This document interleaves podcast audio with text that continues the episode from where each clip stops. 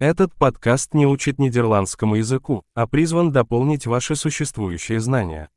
Важным компонентом изучения языка является воздействие на ваш мозг огромного количества языковой информации, и это простая цель этого подкаста. Вы услышите фразу на русском языке, а затем ту же мысль, выраженную на голландском языке. Повторите это вслух как можно лучше. Давай попробуем. Я люблю голландский. Ik hou van Nederlands.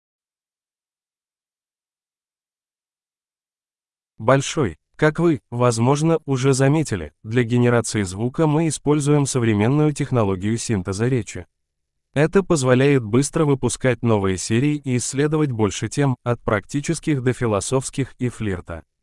Если вы изучаете другие языки, кроме голландского, найдите другие наши подкасты. Название такое же, как у Learning Accelerator, но с другим названием языка. Приятного изучения языка!